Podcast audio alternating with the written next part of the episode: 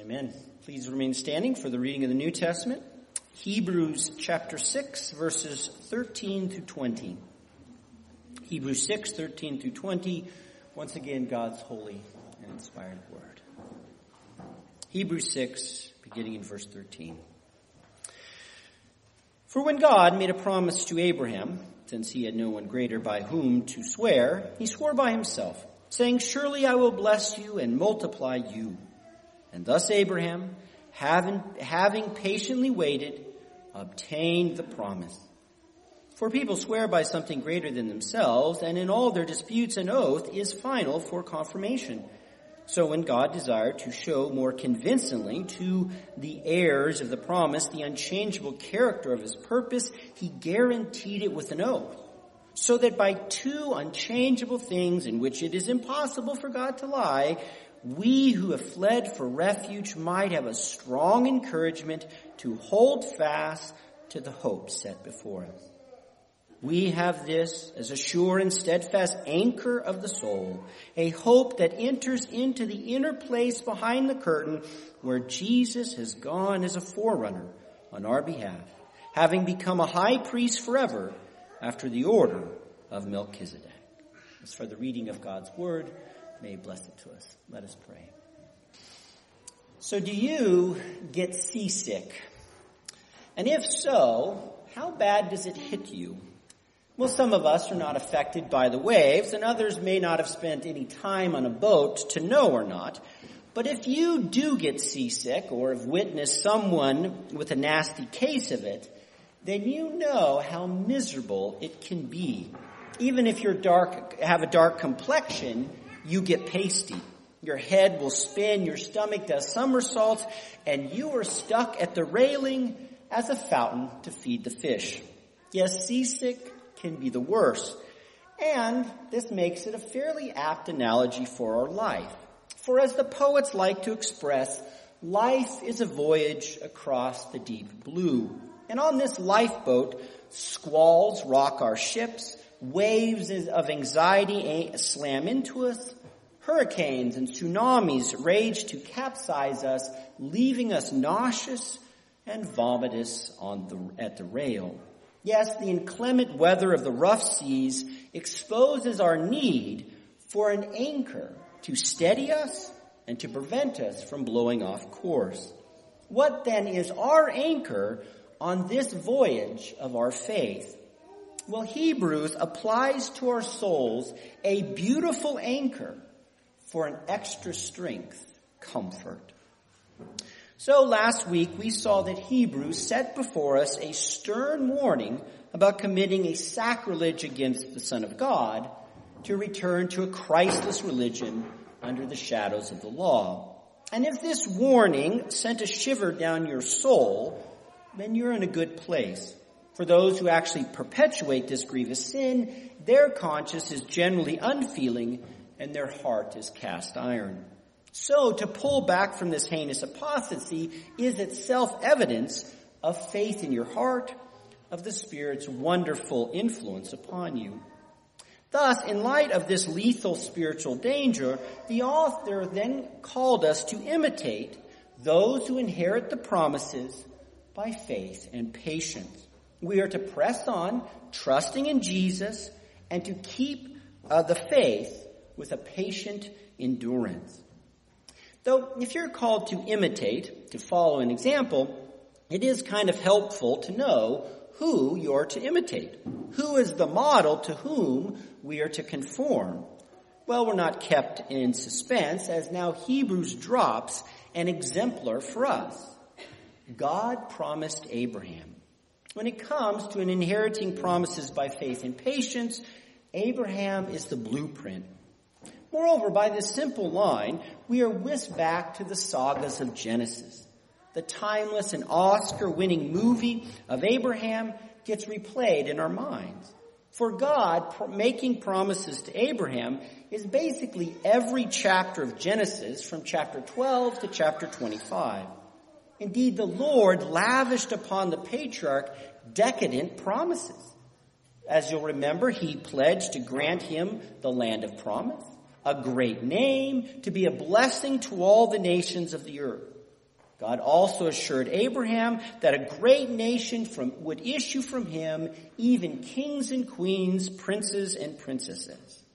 So vast would be Abraham's offspring that they would outnumber the stars of the heavens and even the grains of sand on the ocean's beach. Abraham's bag of divine promises was bursting at the seams and overflowing. And yet, this undeserved generosity wasn't enough for God. He wanted to rain more down, more grace down upon Abraham, and so he added to his promises an oath. Now, a promise is generally an informal word of commitment to one another. A promise kindly agrees to feed your neighbor's cat while they're on vacation. But no fanfare or special treatment is required for a promise. You don't have to get dressed up or perform a ritual for a promise. You can promise in your sweatpants on the couch or on the beach in your swimsuit. An oath, though, makes things get serious. An oath summons the attorneys, the notary, and a stack of heavy legal papers needing your John Hancock.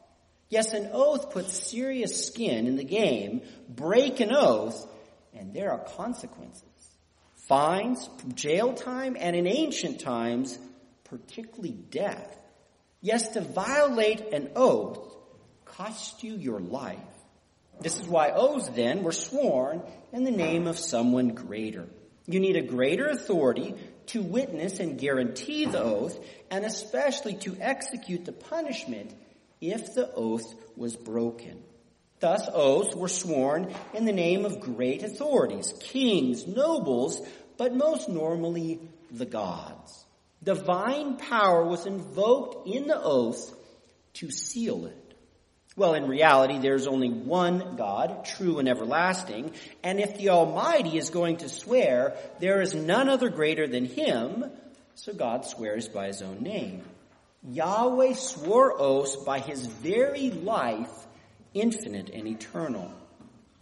Yet by citing this oath of the Lord, Hebrews narrows our focus to a single story or single chapter in the great story of Abraham to Genesis 22 after Isaac was nearly sacrificed.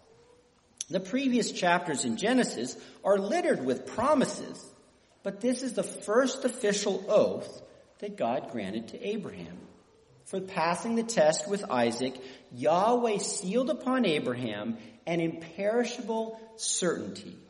He said, I will bless you and multiply you. If God broke his oath, then he would have to die, which is an impossible impossibility. Hence, with the divine oath, Abraham obtained a promise. This oath in Genesis 22, by it the Lord granted Abraham an inherited promise. And yet, what promise did Abraham taste at this moment? Well, he didn't have the land yet. Abraham wasn't close to being a nation. His quiver wasn't even full of kiddos yet. So what did Abraham get under this Christmas tree of an oath? Well, he got Isaac. More so, Abraham received Isaac as if back from the dead. Abraham had another son, Ishmael, but he wasn't the boy of promise. Also, hard providences can steal our kids away from us by tragic deaths. How could Abraham be certain that Isaac was the promised heir and that Isaac would not die young?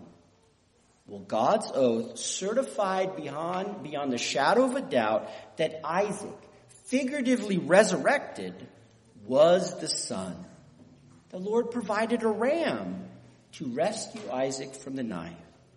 How much more then would God preserve Isaac to fill, fulfill every last grandiose covenant promise? By the oath, Abraham received a promise of God, a son back from the dead. Yet the author underscores that Abraham got this promise having been patient. Imitating patient faith is, after all, the summons before us. So Abraham enjoyed this inheritance after being patient. Indeed, ponder for a minute, minute what Abraham, Abraham's patience entailed. In Genesis 22, we are, t- we are not told the age of Isaac, just that he was a young lad. So maybe he's about 10 years old. But when did Abraham first hear of this promise? Well, it was back in Genesis 12 when Abraham was still a sprite 75. This means Abraham waited 35 years. He had to wait over three decades for God to fulfill his promise. And this was not easy waiting. For 25 years, he and, Abra- eh, he and Sarah tried to conceive a child, but to no avail. Abraham endured famines and flights to Egypt, conflicts and treaties with Abimelech. He had to fight a war to get Lot back. Abraham and Sarah tried surrogacy for Ishmael, but that didn't work. Long, hot years as nomads in a land where everyone else saw him as a foreigner. This was the hard bench in which Abraham's faith waited upon. Who knows how many times he and Sarah in their tent argued about going back to their family in Aram. And yet the faith of Abraham remained patient. He kept waiting upon Yahweh in trust even when it all seemed hopeless. This is the patience of faith that's a model for us. To wait upon God, particularly when he seems slow and dragging his feet. This is a noble and beautiful patience that calls to us. It is a good that magnetically attracts us. It's a striking and comely grace that stirs up our desire for it. And yet, as stunning as the patient faith of Abraham is, this is not where the author keeps our eye. Instead, he spotlights the object of Abraham's faith, the foundation of his patience, God's oath. Thus, he quickly takes us back to the basics to remind us what an oath is and its inherent power. And there's two elements in any oath. First, people swear by someone who is greater, most typically the gods or a divinity. This means that the oath channels a divine power which is not restricted by time, jurisdiction, or limitation. Kings can have wildly impressive power, but kings don't know everything.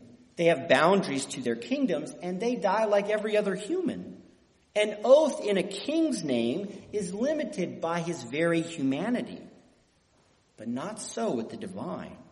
A God knows all things, does not die, and a God can get you no matter where you run to. You cannot hide or trick divine power. Second, an oath fi- is uh, finalized all disputes. It has definitive legal power. That is, in a court, if you are accused of some crime without sufficient evidence for a conviction, you could take an oath and the trial was over. You went free. The oath transferred the case from the human court to the heavenly tribunal. The oath was the end of the court case, and the human judges or accusers could not touch you, for the oath put you in the hands of the gods. This is the horsepower of the oath. And this customary use of oaths was basically natural law. This is how oaths functioned in the Old Testament, in ancient Egypt, in Babylon, in Greek and Roman culture. The power of the oath was common sense to ancient peoples. It was like the law of gravity. Everyone lived by it. And so to accommodate to us, the Lord has a way of taking things that are common and universal and cranking them up for His holy and unique purposes, which He does here. Thus it says next that the Lord desired, He wanted to, give supreme proof. It was God's good pleasure to exhibit the certainty of His truth. This is the Lord's kind and generous accommodation to us humans. For surely God didn't need evidence that his promise was firm, but us weak of faith and skeptical humans did need it. So the Lord wanted to help us. He longed to booster what was frail in us. And so he wanted to prove to us the unchangeable character of his purpose. The Lord's purpose is his plan and his design. It's his eternal counsel to bring about our redemption set before the foundation of the world. And the amazing feature of his purpose that God wanted to show off to us is that it's unchangeable. The Lord's plan is immutable, ever fixed, permanent, and solid. When it comes to making plans, we are famously fickle. We change our minds, we alter our itineraries, and we retract our commitments. We say things that we never intend to do, but not so with God. His purpose is unchangeable and irrevocable. His plan cannot be canceled or thwarted. There's no editing privileges to the divine purpose. And to showcase the permanence of his plan for us, he guaranteed it with an oath. The divine plan is his promise, while the oath is an additional layer of surety. The oath has a double confirming power. It seals the deal with an unalterable certainty. Thus the Lord proved his unchangeable plan with an oath in order to help us and our frail faith that walks patiently through the decades. God's proof is aimed at allaying our doubts, curing the cancer of skepticism within us, and refu- refueling the tank of our patience. You see, the Lord understands that the frame of our faith is shaky. And so he firms it up by two unchangeable things. He hands, hands us two imperishable facts to placard the glory that God cannot lie. The first unchangeable fact is, of course, God's promise. The Lord is not a human to renege on his promise. He doesn't promise with his fingers crossed behind his back. No, God's promises are un, uh, uh, infallible and unfailing. Yet to seal his promise with, to, as extra sure, the Lord added a solemn and self-cursing oath the Lord put himself under legal consequences if he wasn't true to his word. In his oath, the Lord is saying to us that he would die before he broke his promise to us.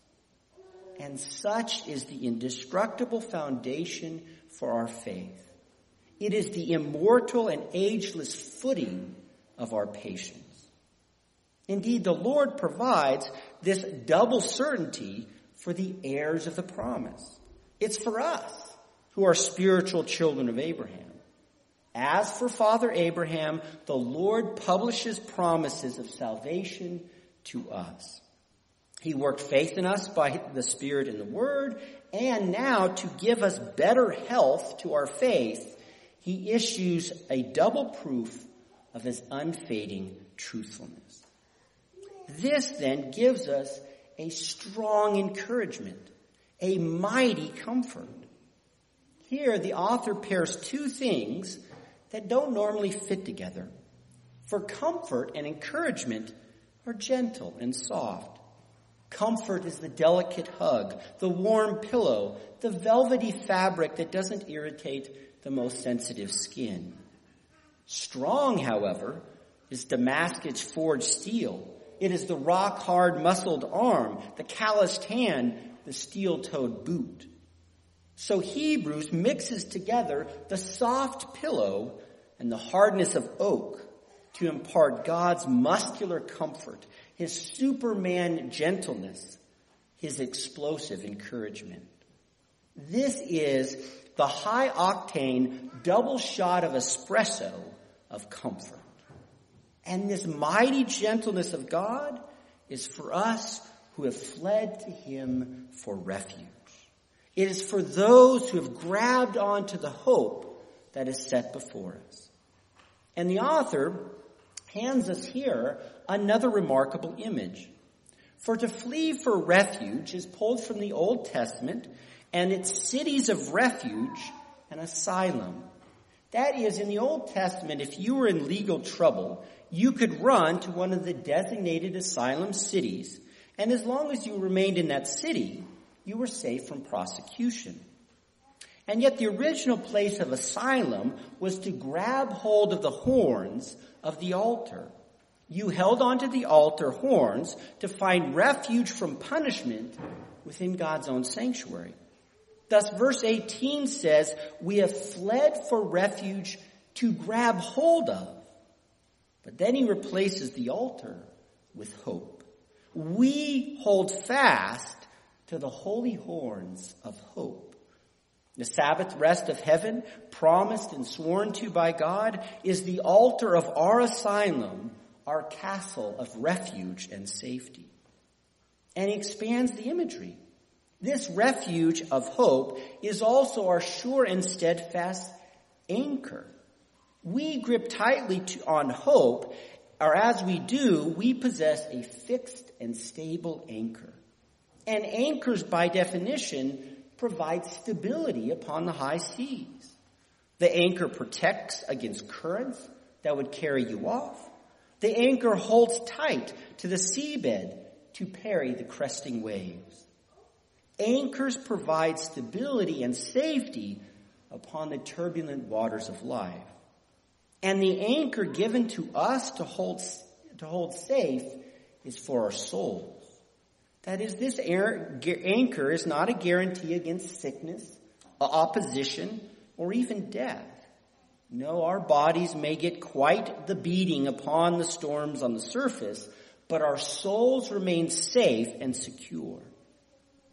Yet note where our anchor holds.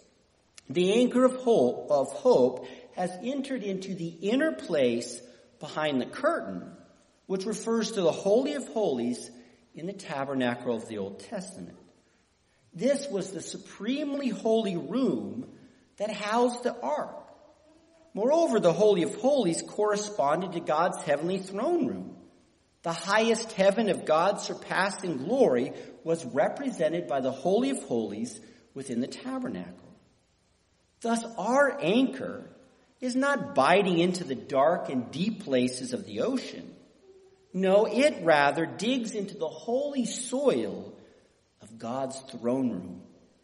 On the ocean floor, you cannot see what your anchor has grabbed onto. It could be merely dragging on loose sand or caught in a tangle of seaweed, neither of which is very stable. But in heaven, within the most sacred realm above, our anchor is welded to the foot of God's throne. And this skyrockets the power of the refuge. To grab hold of the altar's horns was of the bronze altar out in the courtyard.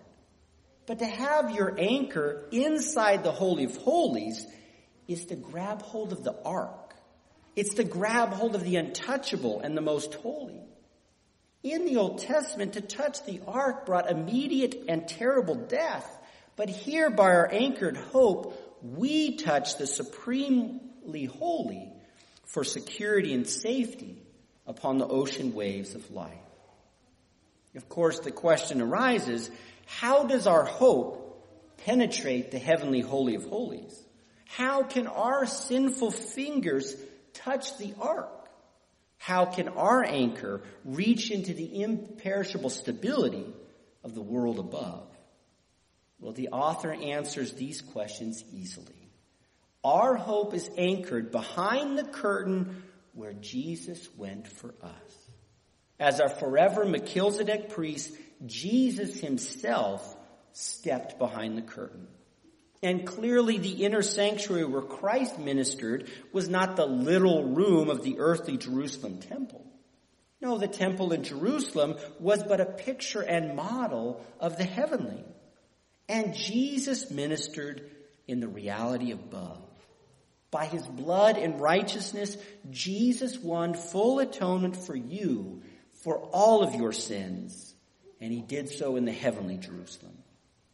Christ then is the solid rock upon which our anchor is fixed.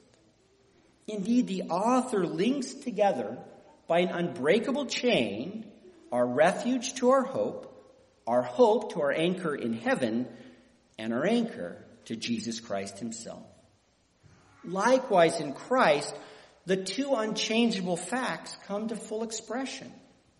The promise to Christ to be our Savior is guaranteed by the everlasting oath to ratify Jesus as our forever priest. Furthermore, Jesus trailblazed the way into the heavenly sanctuary as our forerunner. Forerunners go first to open the way for others to follow in his tracks. Jesus went first in order to bring us where he is, which is the essence of our anchored hope. To combine the image of an anchor and a forerunner paints for us the picture that Jesus is our anchor and he's slowly reeling us in. Christ is pulling in the chain that connects us to him to bring us to his very self. And it is this reality that gives your faith an imperishable and irrevocable, grounding. Christ being our anchor fills our patience with a double shot of comfort and encouragement. For as you know, waiting is not easy. We are naturally an impatient people. Our clocks are hasty compared to God's. And if you have to wait for something, and that something is uncertain, we often give up quickly. If you're waiting with a flat tire on the side of the road for a truck that just might show up, then you quickly start looking for other help. We do not wait for maybes or possibilities. Our patience soon evaporates for a shot in the dark or a lucky chance. But if your hope of salvation is certain, irrevocable, in the very oath of God, then waiting is doable. Patience is possible. So then, as a gift of grace and encouragement, your hope, brothers and sisters, is anchored in Jesus Christ, who is in heaven. This is the strength of your patience within this turbulent world. This is God's loving power to keep your faith rooted in Christ and the double proof of his oath. For being anchored to Christ in heaven, this is your anti-nauseous medication. When dizziness hits your faith, when queasiness plagues your patience. So then, for a mighty comfort, let us hold fast to Christ. May we not doubt the immutable words of God. And with the heavenly dramamine of Jesus, let us sing. Let us praise the Lord, giving him all the thanksgiving through our lives now and forevermore. For as we are found in Christ, he is ours and we are his forever. Amen.